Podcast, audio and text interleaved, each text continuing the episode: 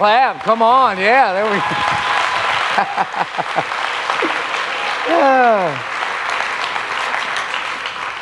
Good morning.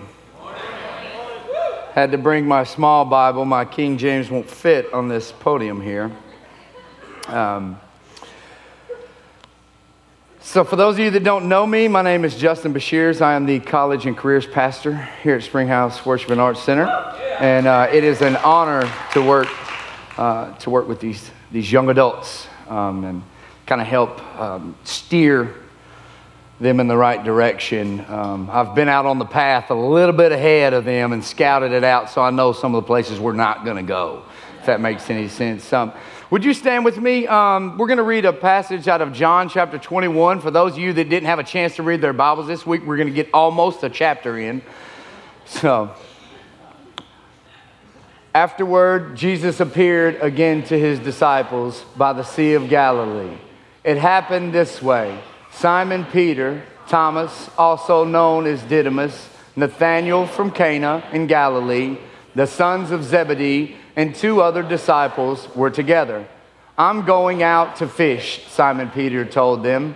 And they said, We'll go with you. So they went out and got into the boat, but that night they caught nothing. Early in the morning, Jesus stood on the shore. But the disciples did not realize that it was Jesus. He called out to them, Friends, haven't you any fish? No, they answered.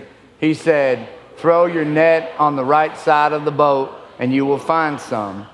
When they did, they were unable to haul the net in because of the large number of fish. Then the disciple whom Jesus loved said to Peter, It is the Lord. As soon as Simon Peter heard him say, It is the Lord, he wrapped his outer garment around him, for he had taken it off, and jumped into the water. The other disciples followed in the boat, towing the net full of fish, for they were not far from shore, about a hundred yards.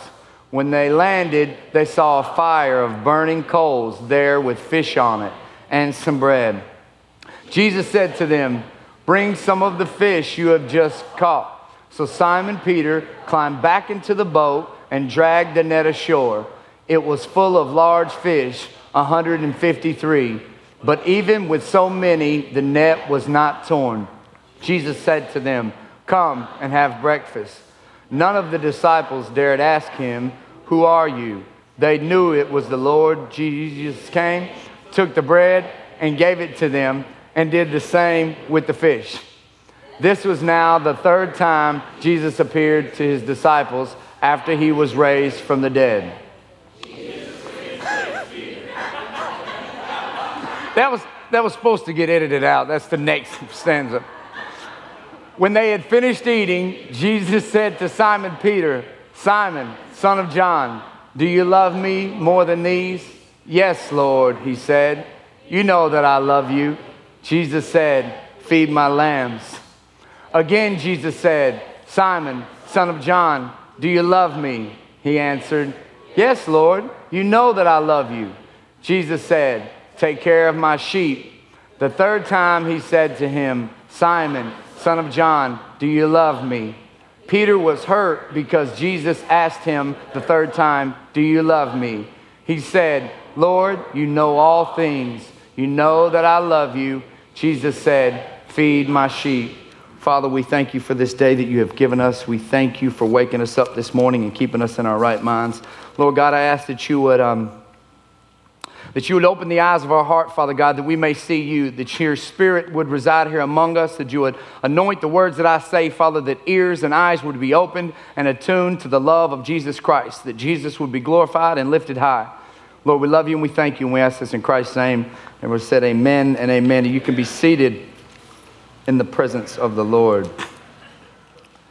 I'll tell you this I am so nervous to share with you this morning. I sat over there and chewed every one of my fingernails off right before we got up here. Um, honestly, I am more nervous for this than I was for any court date I appeared at. So um, just pray for me. I may cry, but I'll tell you that I am a crier. I cry at a Walmart grand opening but that makes my tears no less real, ladies and gentlemen.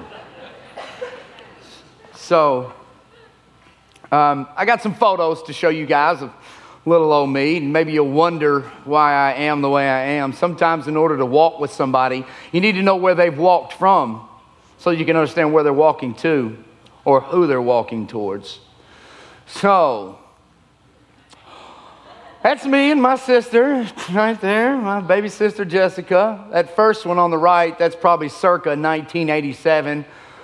We didn't have a lot of options for Halloween costumes. My mom, bless her heart, she tried so hard. I think Jessica was a cat, and ironically enough, I was probably a ghost there. Go figure. And that second one was probably the only other time in my life I've worn a bow tie other than today. Um, just look how jazzy and excited I looked right there. So excited about church. This is me and my grandmother. She has written me 31 birthday cards that all say, You, I am your number one fan. The money stopped when I turned 18, but I still. But I still get the cards every year. It's like clockwork. You know it's coming. And uh, she, she is my biggest fan. Um, let's see this next one here. Oh, man. Now you know why I've got such a high fashion sense. Look at that shirt unbuttoned, hair slicked back. I probably killed those ducks shortly after that photo. Uh, I had a good grip, they weren't getting away. Um, Ironically enough, this was right after Easter, probably uh, 1987. Yeah, so it's fitting that this is, again, the week after Easter. And that's me. That's where I first got my love of all things hip hop with the backwards hat and my tongue sticking out. So, you know, those were great times. I don't remember them much, but I know that they had to have been great. I'll tell you what that little kid did not say to himself, When I grow up, I want to be a drug addict. That child had no aspirations of growing up and becoming a criminal. He never said to himself at night, I'm going to grow up and destroy every relationship that I've ever known. I'm going to steal, I'm going to rob, I'm going to abuse drugs, and ultimately I'll get locked up for it. No, that kid had, he never said that to himself. But what that little kid did have was a fear a core belief that was not of God that said, if people know who I really am, then they'll reject me. They won't like me. So I've got to hide myself. I've got to hide my emotions. I've got to hide my feelings. I can't tell anybody what I'm going through. Because if they know, then they'll judge me. I was born and partially raised in, uh, in Nashville, Tennessee. My mom and dad took us to uh, took us to a Baptist church probably a week after I was born. Little old tiny baby, sweet, precious, delicious little baby. And they took me to the church, and uh, we went to that church for for a number of years. But I never, it never occurred to me that you could actually have a relationship with the living God. See, I knew, I learned all about Jesus and I learned about God and I learned about the books of the Bible and I did Bible drills and quizzes and I knew all kind of things about him. But my understanding was that God is there and we are here and we try our best and then when we die, we go to see him. There was no concept of a relationship with a living person, the person of Jesus Christ. It was a foreign concept.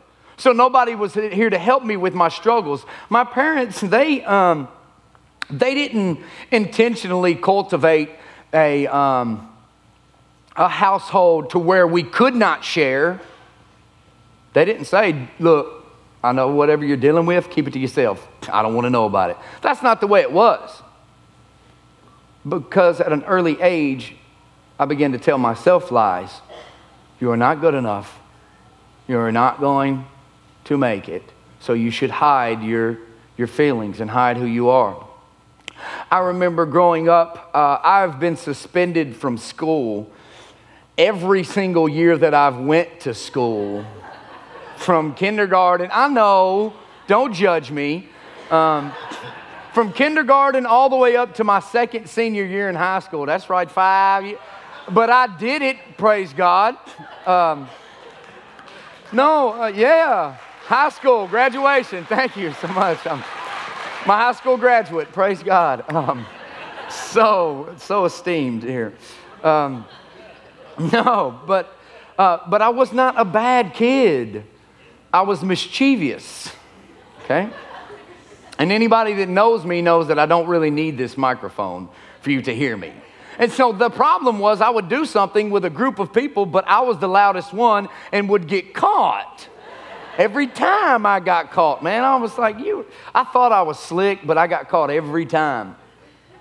But even that, as, as every year of school went by, I began to tell myself, you're a bad kid. Maybe if you're a better kid, people would like you. Maybe if you're a better kid, your mom and dad wouldn't argue. Maybe if you were a better kid, then you wouldn't have been sexually abused. See, I started when I was about eight or nine years old. I began being molested by somebody that was very close to me. And I already had this, this deep core belief that I'm going to be rejected. So now, as a 10 year old kid, I have to carry this. Because, by God, if my parents know, what will that do to our relationship? By God, if my friends know, what will they think of me? By God, what if anybody knows? So I hid it and I stuffed it down and put the mask on, and it became a weight. And I put the weight on my shoulders. So as I started getting older, um, they finally kicked me out of the private school after about 15 suspensions. They said, It's enough. We can't do nothing else with this guy. So my, my parents were at a crossroads. And um, like I said, we're in Nashville. And so the choice was do we want him to go to Maplewood High School or do we want him to go to Stratford High School? And if you know anything about the area, that's almost like saying, which gang do you want to join? which one do we want him to join? Um, so they um, decided to move to La Vergne, which that backfired because they moved us here to keep us out of trouble, but they didn't realize there's nothing in La Vergne, so all you do is get in trouble unless you're saved. Can I get an amen from anybody that's young over here, Listen, La Vergne? Goodness gracious. So, again, I tell you, I'm carrying this hurt, I'm carrying this pain, I'm carrying this shame. To me, nobody knows who I am. It's a fresh start. So now I can forget all that. And at 14, I, uh, I began to start um, using drugs and alcohol. And uh, mostly that was to fit in as well. Because the guys that I liked and the guys I was hanging with, that's what they were doing. And I didn't want to uh, be rejected by them. So I started doing that too. And then one thing I found was with that, it helped me to forget about the shame. It helped me to forget about the guilt. Because for some stupid, weird reason, I blamed myself for being abused. I blamed myself because I said I can't cut it. And so the drugs and alcohol kind of help numb that. I know that sounds cliche, but mainly what it did was allow me to not have to think about that. Because when I thought about it, I wanted to tell somebody. But I knew if I told somebody, I'd be rejected. So here we go in this vicious cycle as a young kid. And another thing that we don't realize is when I started using drugs, I stopped maturing emotionally. So I stopped at a 14 year old kid. I physically got older, but now emotionally, I'm a 14 year old walking around as a 16, 17, 18 year old with shame and baggage from his childhood that he's not told anybody about. So I don't know how many adults out here want to make adult decisions with a 14 year old emotional state, but that's what I began doing as a user. So the crowds I hung in got progressively worse. They didn't get better. I don't know if you know anything about the game, but you don't just find nice people in the drug game. So I began to make bad decisions, and uh, a week after I was 18, I was arrested and charged with three felony counts of sale of cocaine and sale of marijuana. Welcome to the real world, son. A week after I turned 18.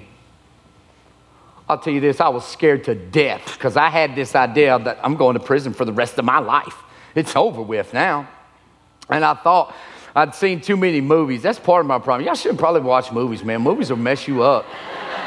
I'm serious. I had this idea that, that prison and jail was like a high rise apartment complex, and, and I was going to be walking in with my clothes, and they're going to be throwing trash and cussing at me. Get out of here! And I was going to thought I was going to get murdered. Oh, there was so many things playing. There was Shawshank Redemption in my brain. So I could see it, man, and I was like, my life is over now. Um, but by the grace of God, um, they gave me a four year sentence and said, You don't have to go to jail. We'll suspend this sentence. And uh, as long as you're good on probation, then, then, then you'll be okay. So I said, Fantastic. Praise God. Got a get out of jail free pass. Because, see, there was nothing there, there was nothing there that would warrant me to change. Does that make sense? There was no consequence for my actions, so therefore the cost of changing was not that, not that great. Because if you're looking for change in your life when the cost of change is less than the cost of staying the same, you'll change. When it costs you more to stay the way you are than it does to make a change in your life, you'll change. But until that point, you'll keep walking it out with a weight on your back like I did. So now I'm out of jail, and um, my cousin began to try to minister to me, and bless his heart, um, we were both reading the King James Bible, and so it was a little. You need to repent. You need to do this. You need to start doing X, Y, and Z and stop doing A, B, and C. And I'm like, I don't know what I'm doing. I'm so new. I don't know. But he helped me along. He got me plugged into a church. Um, and I got saved when I was about 20, 21, 22 years old. 21.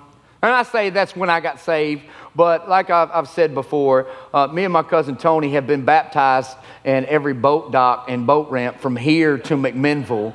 And we've also said the sinner's prayers about 5,000 times.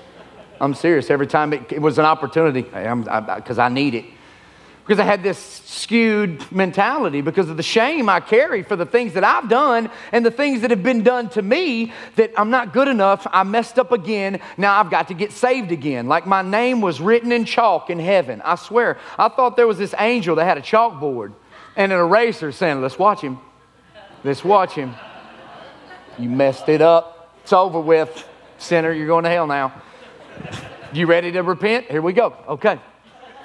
I, I kid you not, that's the, that was my level of thinking. I thought my name was written in chalk until I realized my name is written in blood.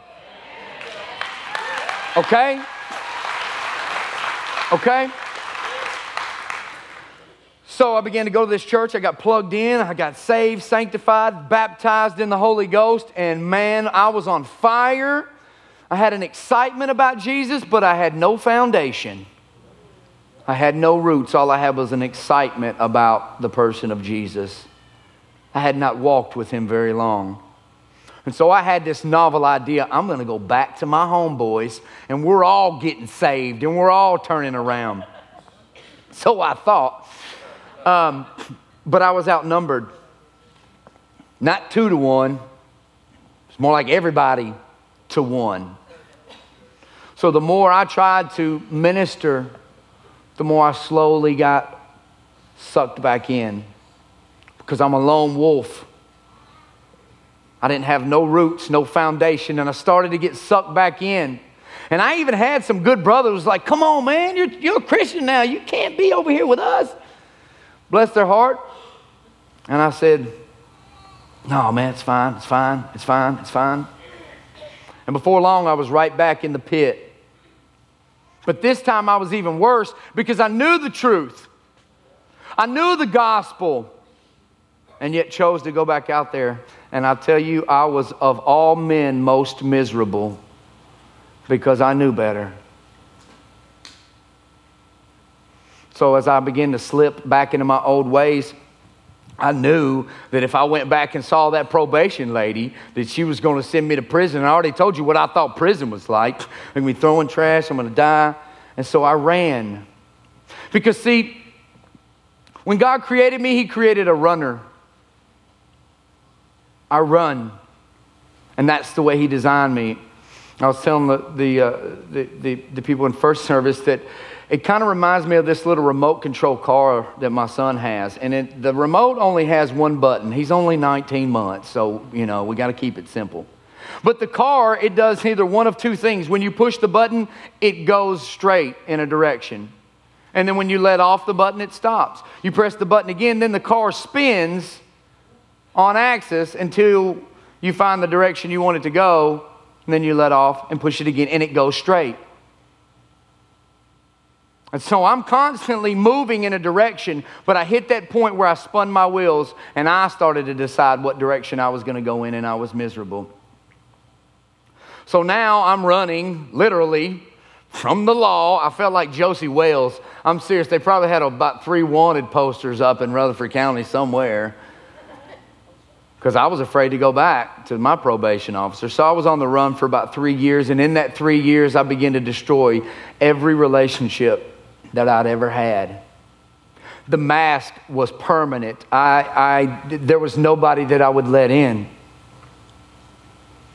I began stealing from my parents, stealing from my sister, stealing from friends to support my habits. Lying was truth to me. What a tangled web it is. So I destroyed, began destroying myself. My drug abuse became more and more frequent. I was strung out. I didn't have a whole lot going for me. And my mom prayed a prayer one day after about three and a half years of watching me go down the drain, after seeing the light in my eyes when I gave Christ my heart. And this is a bold prayer. My mom prayed, she said, God, I would rather you take him home than to watch him destroy his life like this. My mother prayed over her only son God, I'd rather you take him out of this world than to watch him go through this again. And within an hour, I was in police custody. I kid you not. Three and a half years, I've been sliding by, snaking, oh, dodging. And within one hour of my mother praying that over me, I found myself in police custody. And I didn't want that either. I tried to run from them too. I did. But I can, rem- I can still remember, I can still look back, I can close my eyes and remember being in that field running from them and hear the voice of the Holy Spirit say, Stop! And I stopped dead in my tracks. Now, they didn't stop, they continued they, they didn't stop until I was muddy. Um, but I remember the voice of the Lord saying, Stop, and He had been so quiet.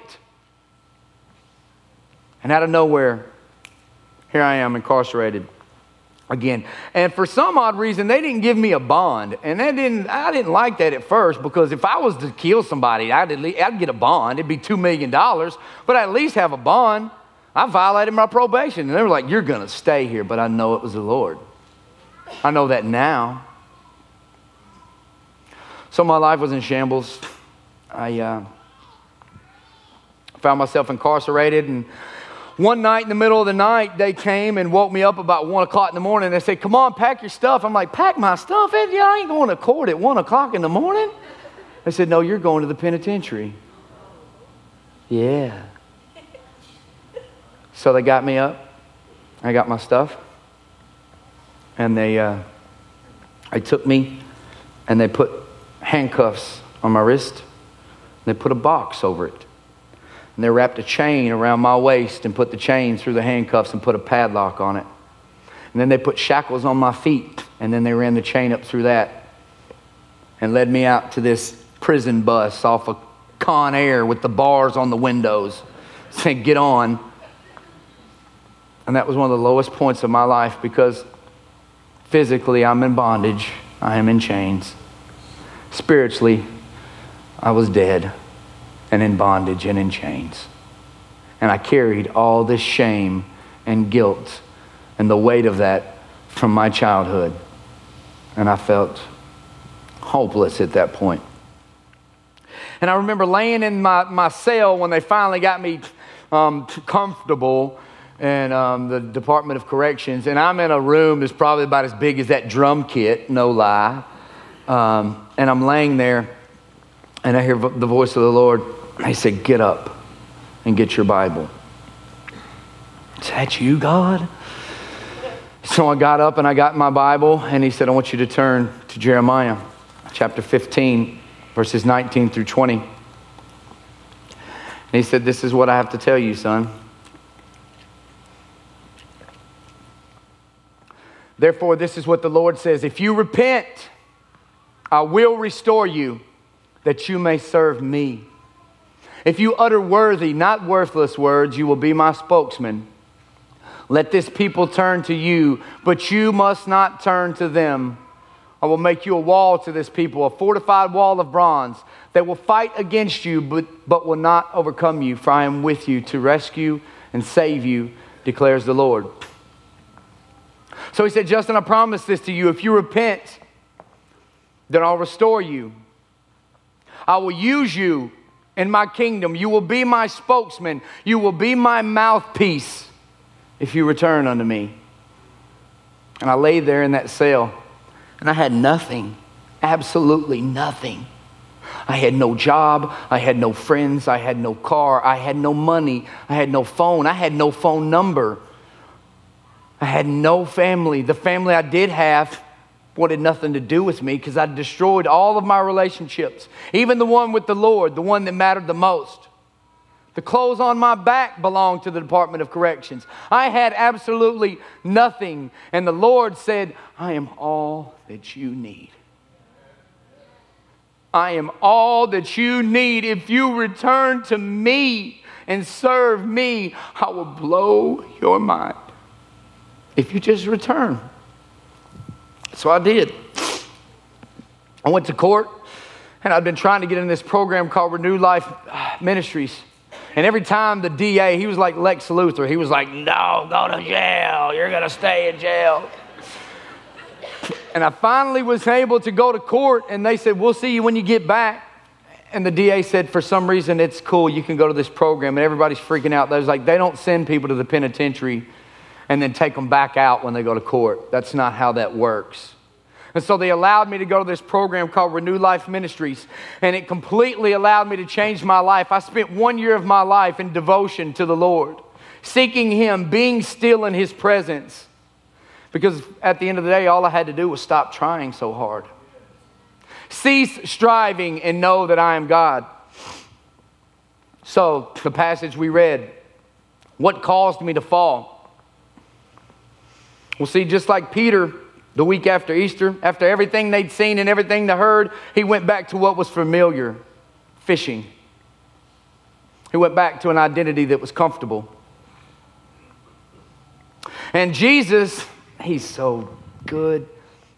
He calls out to him the same exact way he called him when he first met him, if you notice that. Did you catch anything? And they said, No. He said, Cast your nets on the other side. And they knew it was the Lord. So Peter throws it, puts his coat back on, which makes plenty of sense, put his coat back on and jumps in the water. And he swims the shore. And there's Jesus with a fire burning on the shore with fish on it. And I don't know if you know this, but scent is the strongest sense tied to memory. When you go to your grandmother's house and you smell, and she's cooking, and you smell uh, the, the fragrance, and it takes you back to a place that you remember. Just like with a fire, that scent no doubt, Peter was reminded of the last time he was around that fire where he betrayed Jesus. So it's no coincidence Jesus is standing there with the fire. And then he's got the fish on it. He's already provided for them. But what did he tell Peter? Bring me what you have. I've already provided the meal, but bring me what you got. And then he asked him three questions Peter, do you love me? Feed my sheep. Justin, do you love me? Feed my sheep. Justin, do you love me? Feed my sheep. He denied him three times and Christ restored him three times. What did Peter have to do for that? What did he do? Did he deserve it? Was he ashamed of what he had done? The same way with me. I've done nothing to earn it, I've done nothing to deserve it. So, how do I live drenched? Because my life has been in chains. Spiritually, physically, I've known chains for as long as I can remember. But this is how I live drenched. Wherefore, seeing we are also are compassed about with so great a cloud of witnesses, let us lay aside every weight and the sin which doth so easily beset us, and let us run with patience the race that is set before us, looking unto Jesus, the author and finisher of our faith, who for the joy that was set before him endured the cross, despising the shame, and is set down at the right hand of the throne of God. It is no coincidence that the Holy Spirit said, Weight and sin. These are two different things. Do you know that you can be set free from your sin and walk around with weight and shame and guilt in your life? Do you know that that is a real thing that can happen? And he says here, lay aside the weight and the sin and run, Justin. Run to me, looking to Jesus, the author and finisher of, the, of your faith. So, this is how I live drenched. Again, I told you I had nothing. I found this in my pocket. I'd written this a while back. And I didn't know where I had it, but it's appropriate for today because this is where I'm at. Let the record reflect that this Lazarus is not dead. I have problems and pains with even more struggles and tests ahead, but I am definitely not dead. Many of you have prayed for me fiercely, and I thank you, but I am back. I am no longer dead, but alive. I may be bleeding, but I am alive. I may have to wipe my own tears or sing to myself in the morning light, but no matter what it takes, let the record reflect that this Lazarus is not dead. I have been in hell and I smell like smoke. I am strong but weak. I am right but wrong. I am masculine but yet feminine. I am Clark Kent and Superman. I am a touch of all things. I am many hues. I have no image left to protect. I have already disappointed myself, my friends, and my family, but I am no longer ashamed. I am too grateful to be embarrassed.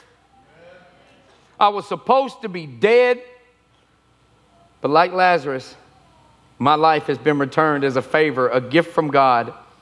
I can never be who I was then. I am being transformed constantly, and I will change colors right before your very eyes. Many splendored and multicolored, there is a new man in your old man. There is a divine education in the illiterate and a holy ignorance in the intelligent, for I am many hues. I have been given a new life. I have been given a renewed life. Told you I had nothing. And God said, Come to me, and I will redeem you. And I want to show you guys what redemption looks like to me. Can we get the lights, please, in the video?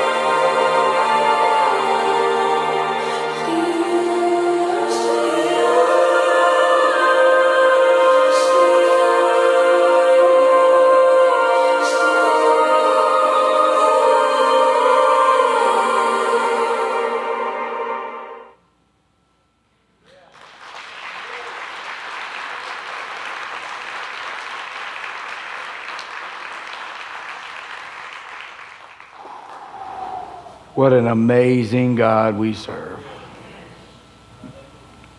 There is nothing that is too hard for him. The arm of the Lord is not too short that he can't reach where you're at. Can I get the uh, team to come up, the praise worship team to come up?